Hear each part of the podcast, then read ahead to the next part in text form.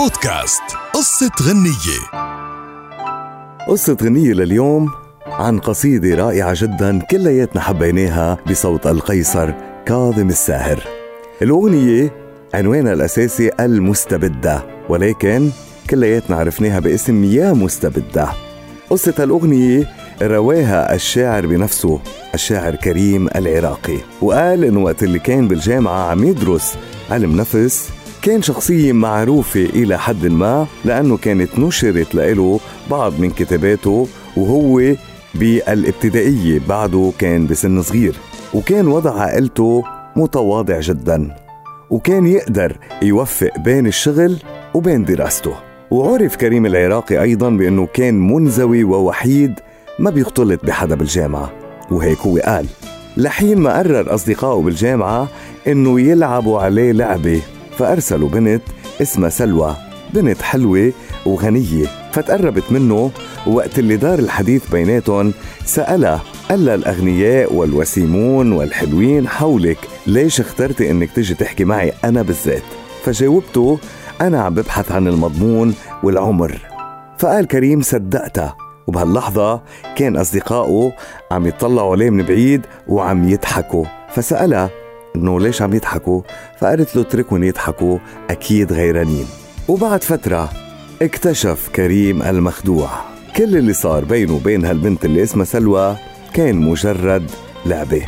حس بالضيق وغاب عن الجامعة فترة طويلة خجل من الموقف اللي صار وصارت هالقصة حديث كل الطلاب. وبعدها سافر إلى مصر وشاف بنت بتشبه سلوى. بطلة القصة اللي عم نحكي لكم عنها.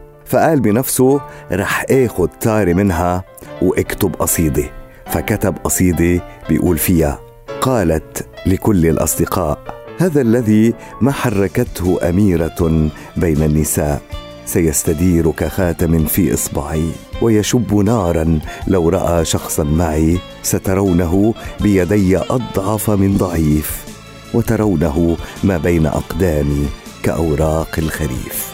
يا مستبدة. الجدير ذكره بأنه أغلب اللي سمعوا هالقصيدة بصوت القيصر كاظم الساهر اعتادوا إن من أشعار الراحل نزار قباني مثل قصيدة أنا وليلى للشاعر حسن المرواني وهالشي بسبب ارتباط صوت كاظم بقصائد نزار وبأنه أكثر وأشهر من قدمها حديثا. رح تبقى يا مستبدة من أجمل ما كتب كريم العراقي وغنى كاظم الساهر.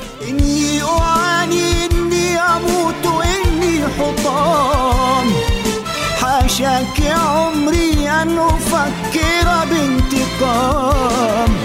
إني لك قلب وحب واحترام. إني أعاني إني أموت إني حطام. حاشاك عمري أن أفكر بانتقام.